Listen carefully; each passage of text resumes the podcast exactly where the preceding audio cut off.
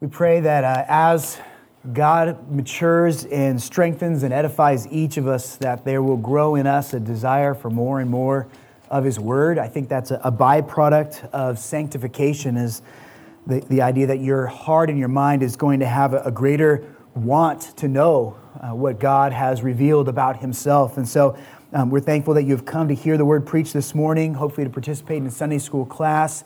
Um, if you've got more of a desire, to hear the Word of God preached, then uh, on our website you can find resources available to you uh, of different things that are going on throughout the week that you might not be able to participate in, but you can download the podcast of Paul's preaching on Wednesday nights, of the Sunday evening preaching that happens during our Sunday evening service right now, working through the Baptist Catechism, uh, the devotion that happens on Saturday morning at our uh, food pantry. There are several ways that you can listen and, and continue to grow in, in learning more about God's Word. So we'd encourage you to engage in that. But this morning, we're going to be in Hosea, and we're going to be in chapter 4, beginning chapter 4 today.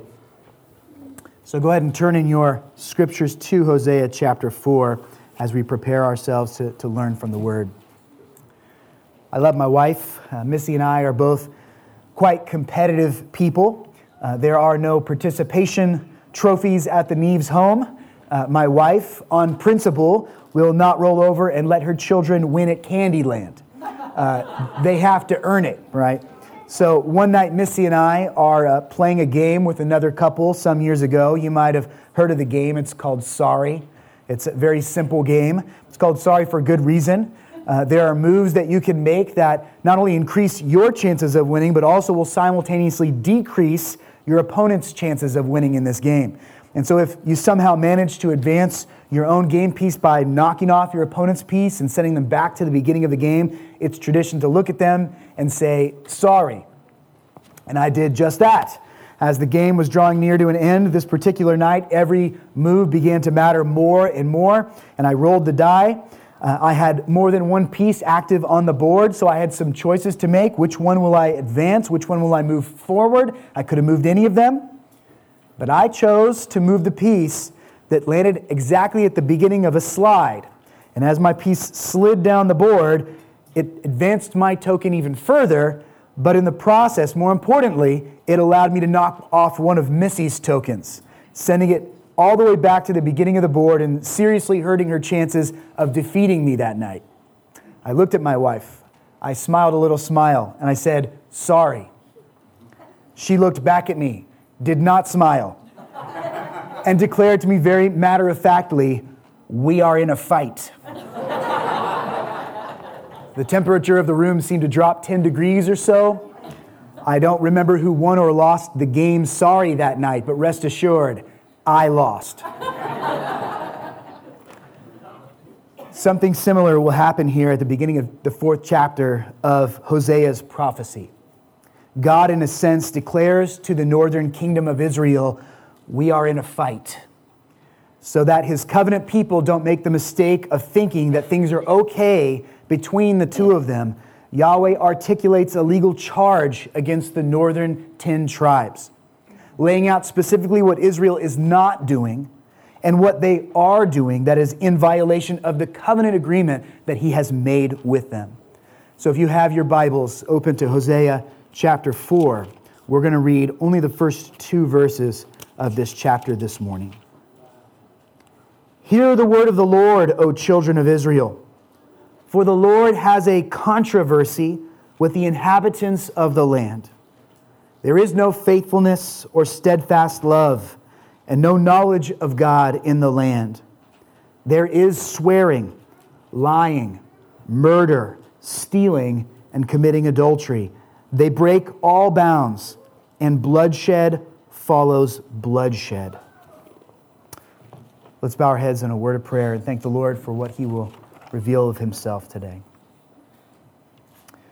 God, humble us Lord, we, we know that your word is eternal. We know that it displays some of your holiness to us, God, and we want to see that holiness. We want to know your glory, God. And so I pray that you will make us small today as we look at your scriptures and see how big you are. Father, I come into this pulpit knowing that there is nothing I have done or could do that would earn me the right to preach these things, but because your Son has done great things, uh, you have invited me here to preach. And so I pray that the power of the Holy Spirit would fill this time, that we would understand what it is you want to communicate to us, Lord God, and that it would bring about change in us, that it would enlighten us, Father, that it would strengthen us and embolden us and give us a greater love for your Son, Jesus Christ, and the new covenant into which he has invited his church. We praise you, Lord, and thank you for all this in Jesus' name. Amen. The Lord has a controversy with the inhabitants of the land. That word controversy here indicates that God has a case. He has a, a, quarrel or a fight with Israel. They have a dispute amongst the two of them. And so, in a sense, this is legal language. In fact, this, these two verses are framed as a legal case being brought against the northern kingdom of Israel. And that's an interesting way for God to communicate his issue with the northern kingdom. If God desires to press charges against someone who has offended him, in this case, his covenant people, then who does God take the dispute to? Who can he appeal to in order to pursue justice?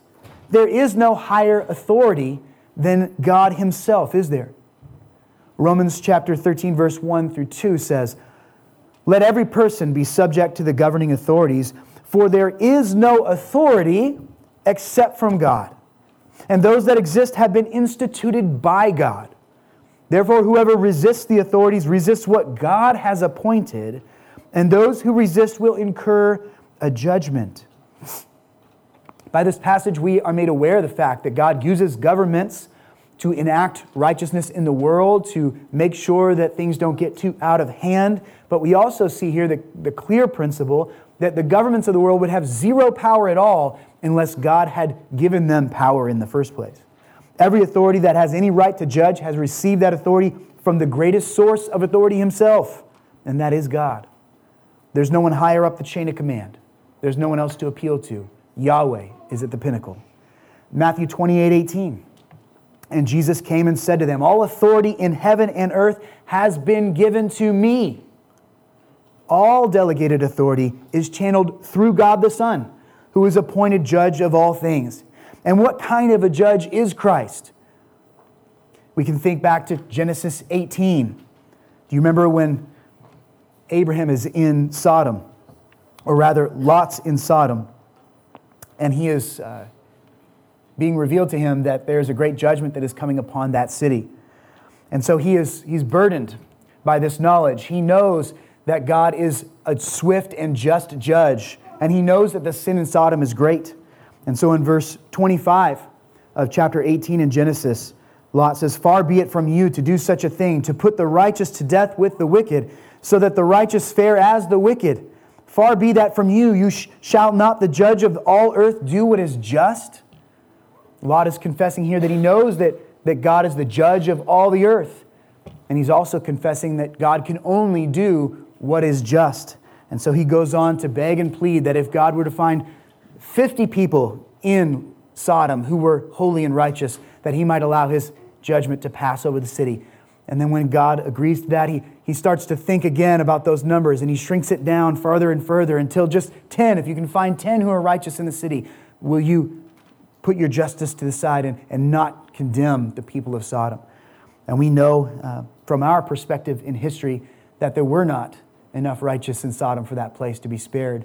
And so Lot and his wife and his two daughters were removed from that city. And they, being the only ones who called upon the name of the Lord, were spared the judgment that came when the fire and brimstone fell upon Sodom. God is a judge, and he judges perfectly justly. 1 Peter 4, verses 4 through 5. With respect to this, Peter says, they are surprised when you do not join them in the same flood of debauchery, and they malign you. But they will give account to him who is ready to judge the living and the dead. God is not judge over those who are currently alive, He is judge over all who have ever existed. History is underneath the judgment of the living God. Hebrews 6, 13 through 14. For when God made a promise to Abraham, since he had no one greater by whom to swear, he swore by himself, saying, Surely I will bless you and multiply you. So, who does God appeal to when he has a case against someone who has offended him? He appeals to himself. God is, in a sense, their judge. Amen. He is ultimately the one who determines the guilt and innocence of all. God is his own jury. He does not defer to a panel of experts to help him determine this. He does not need their counsel. He knows definitively who is guilty and who is not. and to those who are found guilty, God is also executioner. He is the one that ensures that justice is metered out properly and fully.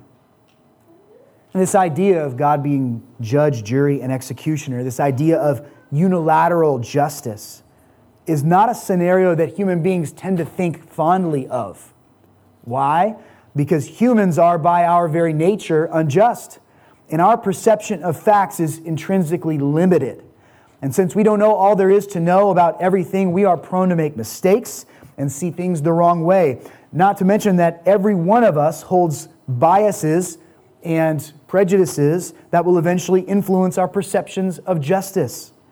And so people typically establish good practices in, in earthly societies whereby the responsibility and authority to adjudicate matters is spread around. It doesn't just rest on one person's head. Several people are involved in the process, which creates checks and balances and a better chance of achieving true justice. This all hinges on the idea of a higher outside authority, what we would call the law, presiding over and guiding all the legal processes that citizens under the law are privy to. We, we often think of this as the better way of doing things. And, and did we not witness this important check and balance in our own government this past Friday? 1973, a dangerous precedent was set in the landmark case Roe versus Wade. When the United States Supreme Court ruled that the federal government did not have the right to stop a woman from ending her unborn child's life by way of abortion, it opened the floodgates to terrible policies in the land. That judgment paved the way to the legal slaughter of more than 63 million unborn children in our country over the last 29 years. After years of impassioned debate and controversy, the recent Dobbs versus Jackson Women's Health Organization determined that the United States Constitution does not confer any fundamental right to an abortion and thereby placed the responsibility of determining abortion's legality in the hands of each individual state. In anticipation of this, more than 20 states had already prepared legislation that would strictly limit abortion among their citizens in the event that Roe versus Wade was struck down. And 13 of those states set up measures with something called a trigger clause, which means as soon as the Supreme Court ruled that Roe versus Wade was unconstitutional, then that mean that those laws would immediately come into effect. This is a huge win for due process, and it represents victory for truth and justice and a great step forward in the effort to abolish abortion altogether. But it also exposes the weakness of man's ability to judge properly and purely in the first place. We've had to endure this bad policy for decades now, and so many children have never seen the light of day because of the wickedness of our our, our nation and our inability to see truth for what it is. Human beings make mistakes. We see things incorrectly, and sometimes the consequences are severely dire. God, on the other hand, needs no check. He needs no balance, for all he does is right and good. He can only rule justly. There is no option for him. He can only act in ways that will hurt what is evil and defend what is good. And so, though we are nervous about unilateral leadership, we should actually rejoice that Yahweh is the highest external authority to which anyone can appeal, and that when he has an issue, he must only appeal to himself. There is no need for him to look to any outside help. Any perspective that differed from God's could only represent a pervasion of justice and not an improvement upon it. And this is also why Jesus teaches in Matthew 9 to pray the prayer, your kingdom come, your will be done on earth as it is in heaven. He is teaching us in that section of the Sermon on the Mount that the right way to approach God in prayer is to bring to Him our needs and our desires and our cares, but to always understand those through the lens of the fact that God's perspective on history is perfect. And in His sovereignty, He will bring about what is best for us, even if it doesn't match what we have been asking for and pleading for again and again to Him in prayer. if we truly understand who God is, how just his rulings are, and how perfect his understanding of the truth, then using prayer as a tool to try to get God to change his mind and conform his opinion to our will really doesn't make any sense at all. God doesn't have opinions. God only knows what is good and true and right.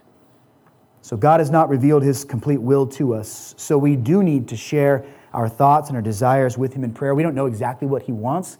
He hasn't shown us everything that he intends to do. Perhaps in prayer, in the process of taking our needs and desires and dreams before him, we'll discover that he wants some of the same things that we want. But we share our perspectives with the understanding that if what we want does not match what God wants, then it is our will that should bend and conform to His, not the other way around. God, the perfect judge, the highest jury, is Himself the cosmic prosecuting attorney. And sitting on the stands awaiting for their crimes to be judged is the northern kingdom of Israel. There is no one who can testify on their behalf and prove these charges to be false.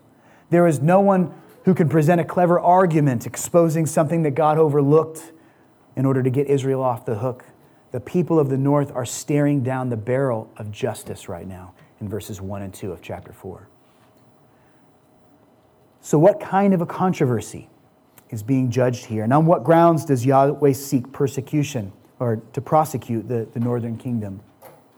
The charges that God brings against the north are serious, and they're based not only on the things that the Israelites have done, but they're also based on what Israel has failed to do. So we're going to look this morning at a twofold uh, set of failures in the northern kingdom what they have not done and what they have done sins of omission and sins of commission. Before we look at these charges in depth, though, let us stop for a moment and let us remember that the covenant these followers of God find themselves under is not the covenant that the church enjoys today. Let us not make the mistake of putting ourselves into the shoes of the northern kingdom or drawing direct applications from their situation. For the new covenant in Jesus' blood is in every way better than the old covenant that governed God's interaction with the northern kingdom. To miss the distinction here and to confuse the categories would lead to a great many problems in the life of a modern day saint we need to see how the old covenant is different than the new covenant. The old covenant represents the law of God. It didn't come to the nation of Israel without some measure of grace. It was a kind of gift in and of itself because God was under no obligation to enter into covenantal relationship with Abraham when he came and promised him that, that he would be a father of many nations when he would bless the world through Abraham and Sarah's offspring. God did not have to do that, it was voluntary. So to enter into that covenant as well was a, an act of grace. The honor of being God's covenant people, the potential for great blessing and favor, were all the kind gestures that God had voluntarily given to the nation of Israel.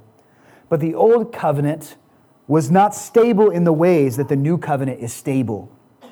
A very key, important aspect of the Old Covenant boils down to a single word, and that word is if. I F, if. If you do this, Israel, then this will happen. If you obey me in this way, then blessing will surely fall to you. But if, the same word, if you break this law, if you neglect what I have commanded you to do, here will be your consequence. You will not be able to escape the judgment of God if you do not keep these commands and the institutes of this covenant that were being established in the moment.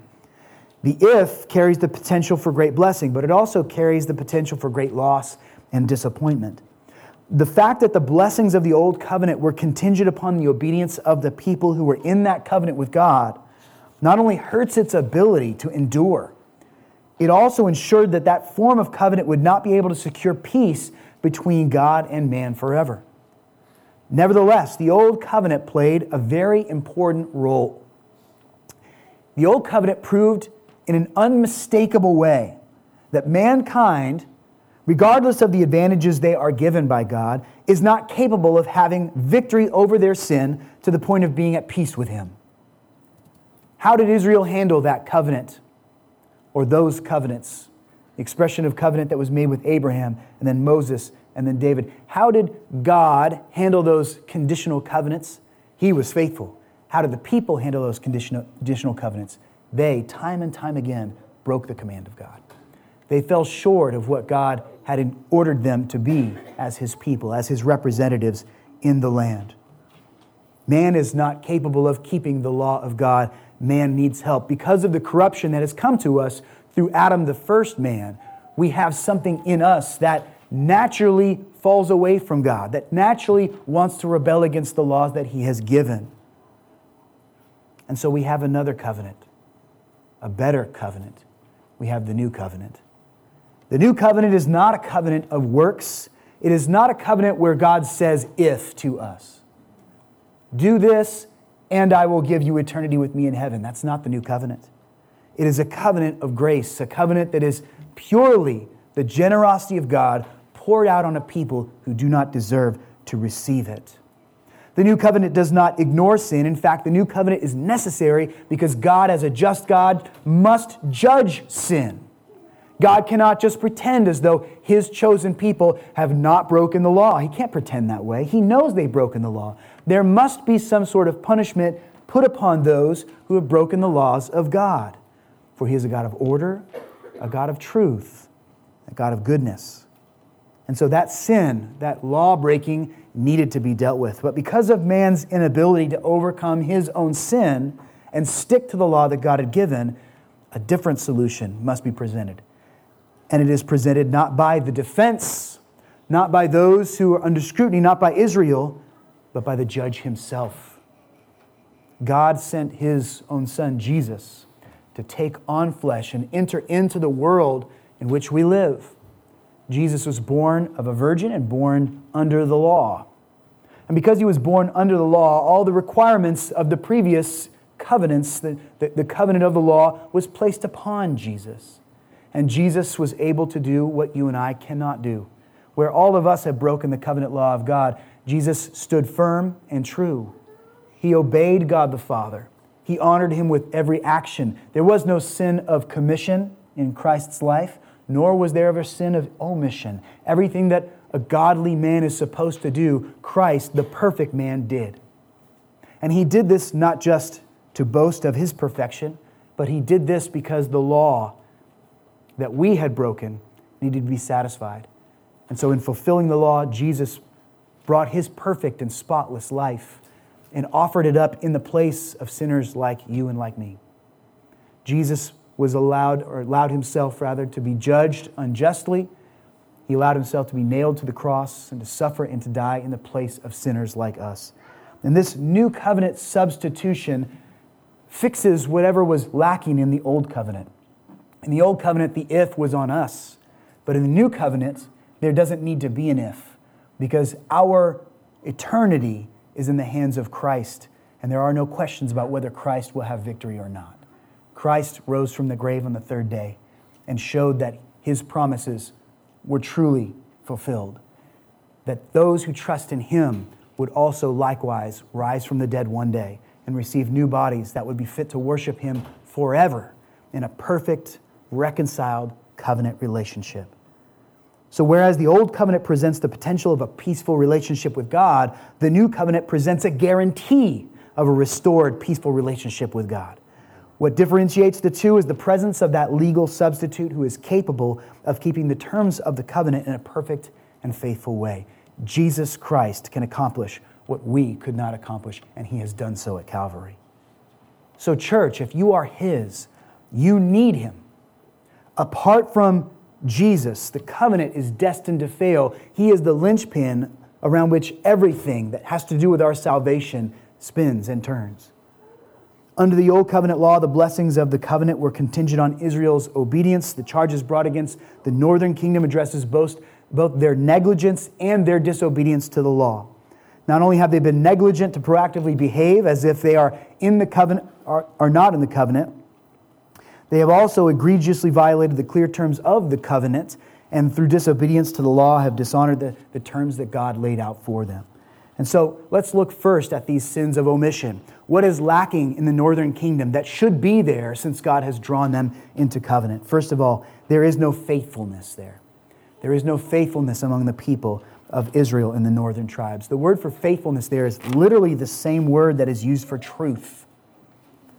At the heart of any concept of faithfulness is a commitment to hold fast to what is true. Any covenant succeeds only if there is faithfulness according to the truth. And this manifests in Israel's compulsive desire to join itself with some other power beyond Yahweh. We've already spoken at some length about this, how God has brought to the attention of the northern kingdom through Hosea their sin of trusting in the chariots of Egypt and in the powers beyond their borders rather than trusting in their own God to protect them and provide for them. They have, instead of trusting in the perfect power of God, trusted in the weak and imperfect powers of other nations like themselves. And so, this lack of faithfulness means that Israel doesn't believe the truth that God has expounded to them, that in making them his people, he will meet every need that they have. Had they believed the covenant promises, they would have trusted for him to provide. If you've got your Bibles, go ahead and open up with me to Deuteronomy chapter 31 for a moment.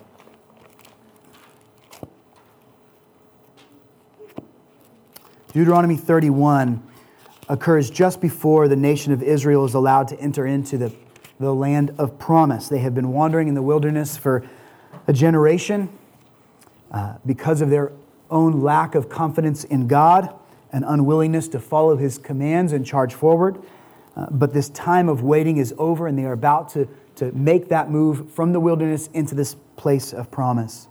And in Deuteronomy 31, verses 3 through 6, prophet Moses records The Lord your God himself will go over before you. He will destroy these nations before you, so that you shall dispossess them. And Joshua will go over at your head, as the Lord has spoken. And the Lord will do to them as he did to Sihon and Og, the kings of Amorites, and to their land when he destroyed them. And the Lord will give them over to you, and you shall do to them according to the whole commandment that I have commanded to you. Be strong and courageous. Do not fear or be in dread of them, for it is the Lord your God who goes with you. He will not leave you or forsake you. Had the Israelites believed the covenant promises, they would have trusted their God to provide for them. There would have been no need for them to go and try to seek refuge in Egypt or some other mighty nation. They would have known that God had said, This I will do. I am your protector. Find your defense in me. Had they believed the covenant promises, they would have trusted that God would protect them from any enemy that came to try to rob away those covenant promises that were theirs according to the word of God. Had they believed the covenant promises, they would have trusted the wisdom of God. They would have looked to his authority and guidance and direction rather than seeking to come up with a better idea or a better plan that would bring them greater security on their own. And yet, this nation, represented by the people in the north, had failed miserably to have faith in the covenant promises that God had given. Still in Deuteronomy 31, look at verses 16 through 18. And the Lord said to Moses, Behold, you are about to lie down with your fathers, and then this people will rise, and they will whore after the foreign gods among them in the land that they are entering. And they will forsake me and break my covenant that I have made with them. And then my anger will be kindled against them in that day, and I will forsake them and hide my face from them and they will be devoured. And many evils and troubles will come upon them, so that they will say in that day, Have not these evils come upon us because our God is not among us? And I will surely hide my face in that day because of all the evil that they have done, because they have turned to other gods. This is the providence of God playing out. The Lord knew that the northern kingdom would eventually end up in this place. The Lord knew that the north and the south would separate, that there would be this schism between the people of God. And the Lord knew that it would be up to Him to heal this schism. The faithfulness that was lacking in the northern kingdom was an indictment on them. They did not trust the covenant. And since they did not trust the covenant, they were not seeing the blessings of the covenant. Secondly, missing from the people in the north is a steadfast love for Yahweh. There is no steadfast love among them. This kind of love is a particular type of love that we see in very important places in the Old Testament. It is the Hebrew word chesed, and chesed means a loyal love of devotion. A loyal love of devotion. It is the kind of love that we see Ruth showing to her mother in law, Naomi. You probably remember her story. Ruth had married a Jewish man. She had become his bride, though she was from the land of Moab. And she was a part of a family, but a great famine was in the land. And not only did the patriarch of the family die, Naomi was married to a man who had two sons and he passed away, but also did her two sons pass away. Ruth was married to one of those sons.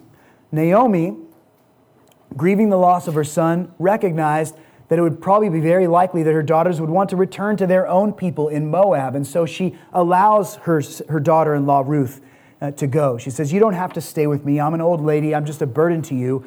You can go back to Moab. But Ruth displayed this hesed, this loyal love. Ruth said, Far be it from me that I should leave. Your people will be my people, and your God will be my God. And so Ruth clung to Naomi. Whatever was going to happen to Naomi was going to happen to Ruth too, and she stuck with her. The circumstances were not going to change her love for this family that she had entered into. This is a great display or example of Hesed love. It is a kind of love that is not nullified by circumstance, it is not dampened by hardship or trial. It is a love that loves no matter what. God uniquely positioned is uniquely positioned to give this kind of love to people like us because God has no needs. God is never at risk. He cannot be made vulnerable. Because God is totally self sufficient, therefore, if we fail Him or fall short, He's no less the God He has always been. So He is uniquely positioned to love us with this kind of Hesed love. It does no damage to His person to be let down by us. He remains holy and pure and good. Despite plenty of reasons to turn away, even covenantal reasons, Yahweh had persisted.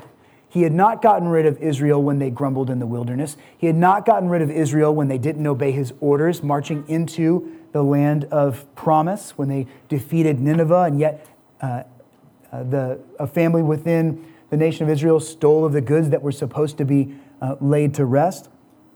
God had plenty of reasons to turn away from Israel and to forsake this people who had forsaken him in their disobedience. But he persisted. And yet, at the first signs of struggle, Israel's affections are constantly being held back from their God, Yahweh.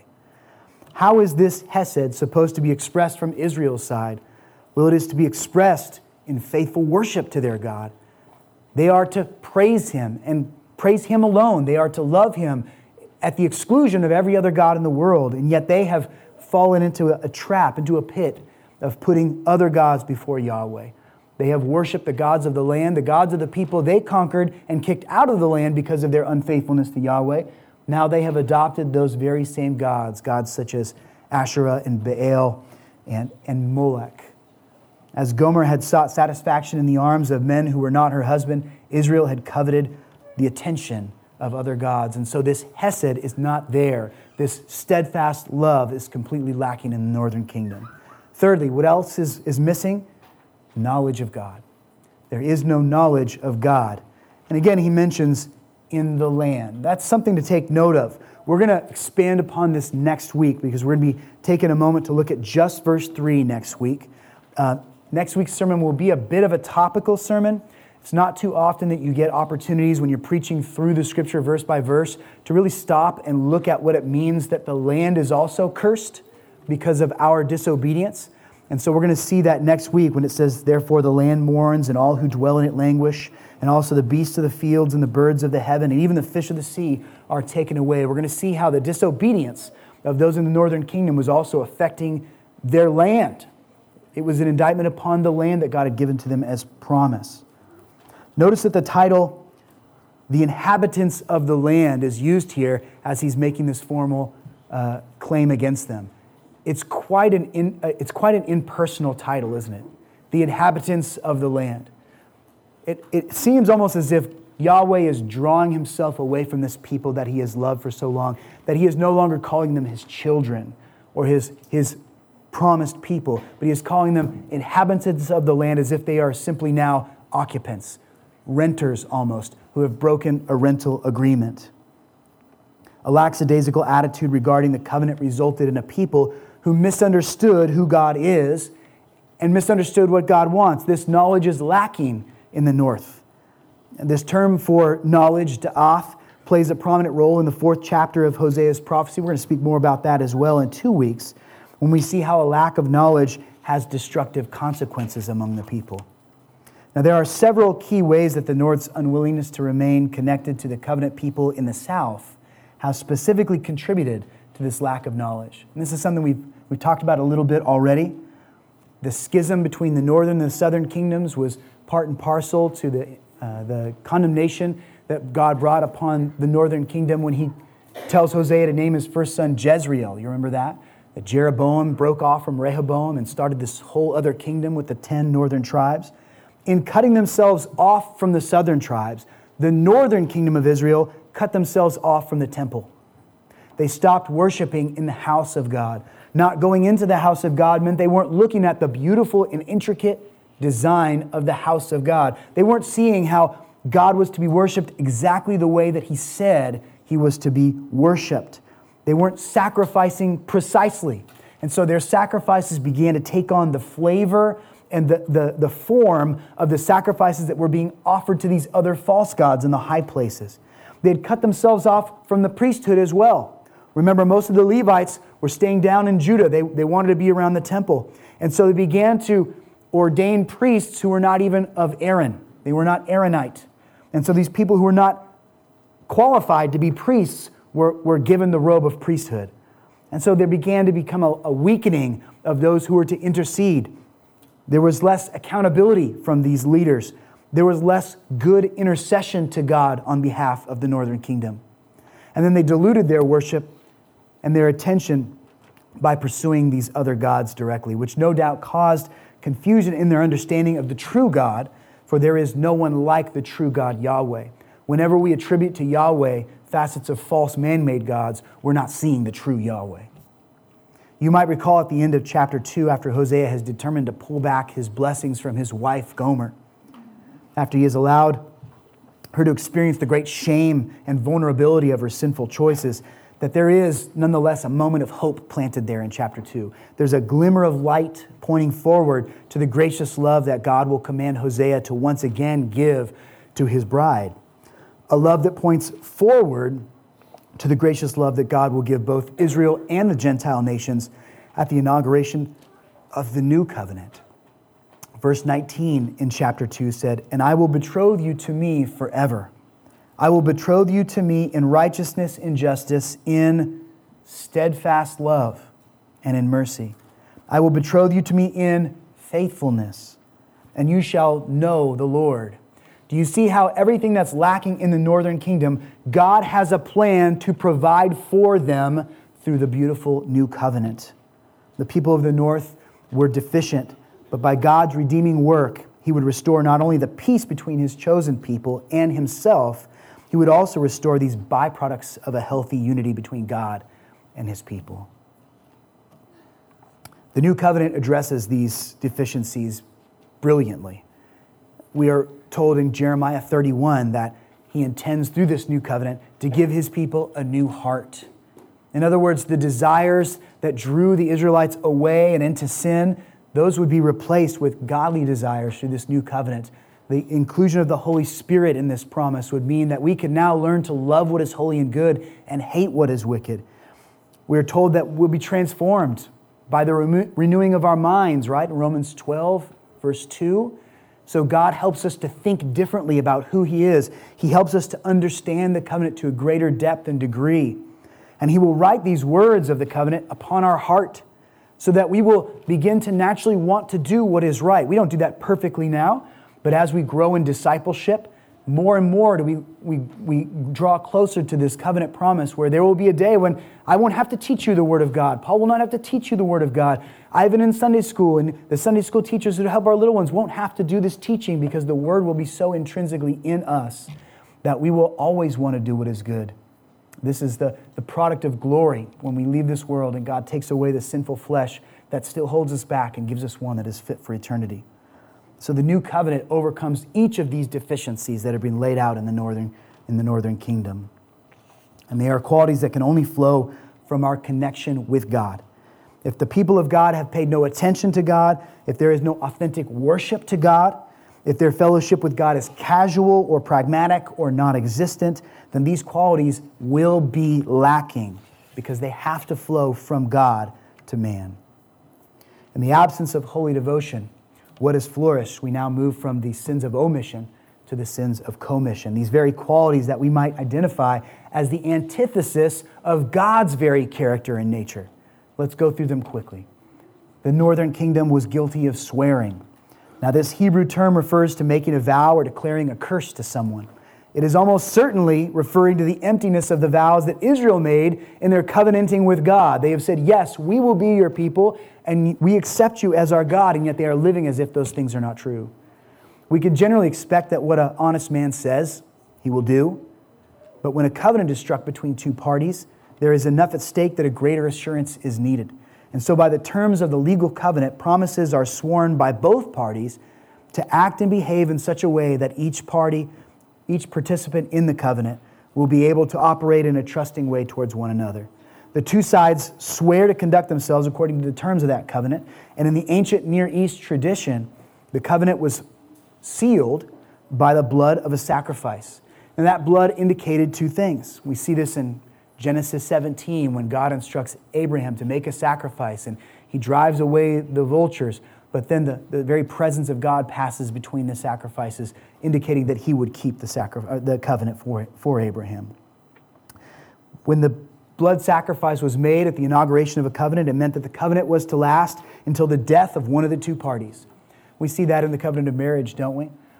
That we are to love one another until death do us part. Jesus taught us that marriage uh, does not last into eternity. Uh, and so when that covenant is fulfilled, that covenant is fulfilled when one of the two parties passes away.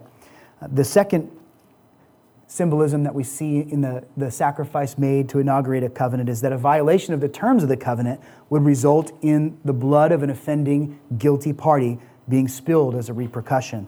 And so covenants were very, very serious. When these vows were violated, it put the trust between the two parties in jeopardy. And that's why the scripture urges great caution to us in making any kind of a vow. James chapter 5 verse 12 says, "But above all, my brothers, do not swear either by heaven or by earth or by any other oath, but let, your yes be yes and your no be no, so that you may not fall under condemnation." Israel has sworn to be the people of God, and yet they have failed to uphold that promise to him. They have forsaken the law. They've dishonored their representative role of shining the light of God into the other nations. They, they're giving no worship or incorrect worship to God, worship that is not pleasing to Him. They've forsaken the Sabbath. They have not shown mercy and compassion to their fellow Israelites. So God's terms are not being handled properly. In addition to that, the nation and its leaders have made treaties with foreign powers, and they have offered affections to foreign gods and so they have broken this command not to swear improperly, both by failing to keep their covenant with Yahweh and by making false covenants with other gods. Secondly, they have committed the, the, the sin of lying. The intentional distortion of truth in an effort to deceive another is something that God despises. This occurs by our words, it occurs by actions, and it's completely out of character for one who desires to bear the image of God, who is himself the champion of truth. Isaiah 65, 16 says, He who blesses himself in the land shall bless himself by the God of truth. And he who takes an oath in the land shall swear by the God of truth, because the former troubles are forgotten and are hidden from my eyes. So Isaiah the prophet here is declaring that God himself is the very embodiment of truth, and that lying is, a, is an insult to his character. If Yahweh is indeed the God of truth, then eschewing the truth for a lie is a denial of the power and the character of God. So to bear false witness is to rebel against the nature and the policy of the King of creation. The sin of lying, as it is defined in the Old Covenant law, carries with it a lot of legal implications as well, which is appropriate because remember, these two verses are framed as a legal indictment of the northern kingdom. Again in Deuteronomy, looking in verses 15 through 20 of chapter 19, we read, A single witness shall not suffice against a person for any crime or for any wrong in connection with any offenses that he has committed. Only on the evidence of two witnesses or of three witnesses shall a charge be established. If a malicious witness arises to accuse a person of wrongdoing, then both parties to the dispute shall appear before the Lord, before the priests and the judges who are in office in those days. He continues to instruct the nation of Israel on how they are to adjudicate truthfully in verse 18. He says, The judges shall inquire diligently, and if the witness is a false witness and has accused his brother falsely, listen, then you shall do to him as he had meant to do to his brother. So you shall purge the evil from your midst and the rest shall hear and fear, and shall never again commit any such evil among you. Your eye shall not pity, for it shall be life for life, eye for eye, tooth for tooth, hand for hand, foot for foot. So to lie, in a sense, to get someone else in trouble, to bear false witness against another Israelite, was punishable by the crime you were trying to make the other person guilty for. You can get a sense of the seriousness of this command. The stakes were very high when it came to testifying of the truth. 1 Corinthians 6 reminds us that love rejoices with the truth, right? Yahweh was unable to rejoice over his relationship with northern kingdom because there was such a lack of truth there. They were so given to lying and deceit. The third sin that they have committed is murder. The northern kingdom was guilty of wrongfully taking human life. From the bloodshed that had stained the valley of Jezreel to the frequent assassinations of the kings who clung to the northern throne, the people had again and again shown little care for the sanctity of human life. They were also guilty of stealing. When we take from, one, from another person what does not belong to us, that is offensive to God. But the matter is even more clearly egregious when we consider just about everything that belonged to the Israelites in the northern kingdom was a gift that God had given to them graciously. Their land was a gift from God, their autonomy was a gift from God, their direction and instruction was a gift from the holy God. Their children were a gift from God. Their plentiful crops were a gift from God. All that they had to praise God for were from His hands and yet they stole from one another. Theft is not only a violation of another person's right to private property, it is also a statement that someone does not consider what God has already graciously given to them to be enough or sufficient to care for their needs and well being. So, theft is an insult to the generosity of God. This people had been given so much, looked at what God had blessed them with, and said, Not enough, and stole from one another. Fifthly, they were committing adultery in the land. I believe this comes down as an indictment both literally and spiritually on the people. The commandment of uh, against adultery was no doubt violated in both aspects uh, uh, in the way that the northern kingdom was conducting their actions. The people of the land were not honoring the covenant promises to Yahweh. Rather than loving him exclusively as their God, they had played the harlot with the other false gods we mentioned earlier having already seen their infidelity in the realm of worship, it's no doubt that they were also committing physical adultery one to another from their relationships. We know that sin emboldens more sin. And so it would be no surprise to see that covenant relationships of marriage were being violated in the north as well. Can you notice in this pattern of five different indictments against Israel's actions that you can see the, the Ten Commandments, the very skeletal structure of God's interaction with the people of Israel, being assaulted again and again and again. You curse and you swear. This is a violation of the second commandment uh, of not taking the Lord's name in vain. Uh, when you swear to other gods, you're giving them an honor they don't deserve. So that's a first commandment violation. When you lie to one another, you're violating the ninth commandment of thou shalt not lie. When you murder others, you have thrown the sixth commandment in the gutter and failed to follow it. When you steal from others, the eighth commandment is violated. When you commit adultery, that's a seventh commandment violation. The indictments are lined up against these in the north. And history has shown us what God was declaring here that there was no excuse for the way that they have turned their backs on God. Their guilt was clear, and the sentence for this guilt has already been partially laid out in the first chapter. Don't forget God's reasoning for instructing Hosea to name his children as he did. Verse 4 of chapter 1 The Lord said to him, Call his name Jezreel, for in just a little while I will punish the house of Jehu for the blood of Jezreel, and I will put an end to the kingdom of the house of Israel. He goes on to say that he will break the bow of Israel, meaning their military might will be decimated. Verse 5 The Lord said, Call your second child no mercy, for I will have no mercy on the house of Israel to forgive them at all. Verse 9 And the Lord said, Call his name for this third child, not my people, for you are not my people, and I am not your God. These are the charges that are staring the northern kingdom in the face. And they are too much for any man to bear. Because of Israel's brazen and consistent violation of the covenant terms, the relationship that was defined by the old covenant framework was soon to come to an abrupt end. But before we close, I want to point out one more interesting distinction between the old covenant and the new covenant. Those who are in Christ are not in the old covenant, right? If you're a Christian today, you're not in the old covenant. So we are observing this scenario play out in the northern kingdom from a third person perspective. We're watching on as interested third party, not as somebody who is experiencing those indictments ourselves. But even in the midst of this national scale failure, there are those whose hearts were truly faithful to God. The northern kingdom was not absolutely devoid of faith. I mean, there were those who still bowed the knee to the Lord. There were those who grieved the indiscretions of their nations. There were those like Isaiah who recognized their own sin. I am a man of unclean lips, he said. And he rec- they recognized the sin of their countrymen. And Isaiah said, And I dwell among a people of unclean lips. There were those who repented and mourned the corruption of the priesthood. There were those who longed to worship at that temple as God had commanded them to.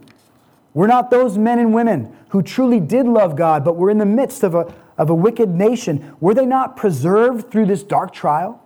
Was not God able to save them through this judgment and preserve them as his own? Yes, he was. And how did he do that? Did he save them and preserve them through the old covenant law? No. Remember, the old covenant law is there to show us that we cannot make our way back to the Lord. So even though there was a love for the people of God there, that love wasn't sufficient to save them. No, he saved those old covenant Jews through the inauguration of the new covenant. Saints, we will one day worship along Hosea in eternity. And he's not going to get to the new heavens and the new earth through a different path than us. He's going to get to the new heavens and the new earth through Jesus Christ, his Savior.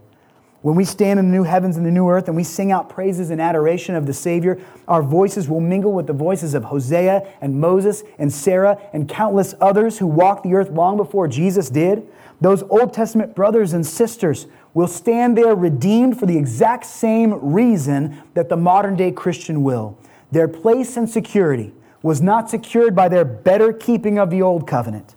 The Old Covenant's job was not to save, but to show us that if we're to be saved, then God must save us. So Hosea and Moses and Sarah and the others were under the old covenant, but by God's providence, they were also members of the new covenant. They were the elect of God. And when Christ died upon that cross, that, that effective sacrifice covered the sins of those like Hosea and Moses and Sarah. The author of Hebrews speaks about them in the 11th chapter of his, his uh, exposition.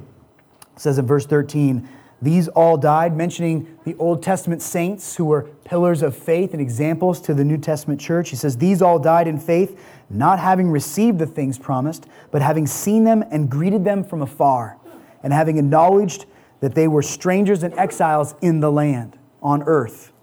For people who speak thus make it clear that they are seeking a homeland. If they had been thinking of that land from which they had gone out, they would have had opportunity to return. But as it is, they desired a better country, that is, a heavenly one. Therefore, God is not ashamed to be called their God, for he has prepared for them a city. And so, here, even as Israel was laid undeniably guilty before the Lord God, accused of sins they were truly guilty of, as they stood exposed and vulnerable to his wrath, those who truly had faith in Yahweh had Christ as their advocator and, and mediator even then. Christ saved them retroactively.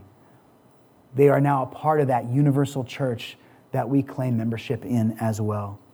And so, in the new covenant of grace, we don't chuck the law out the window. We don't live as lawless people. We still are grateful for the example of the saints that went before.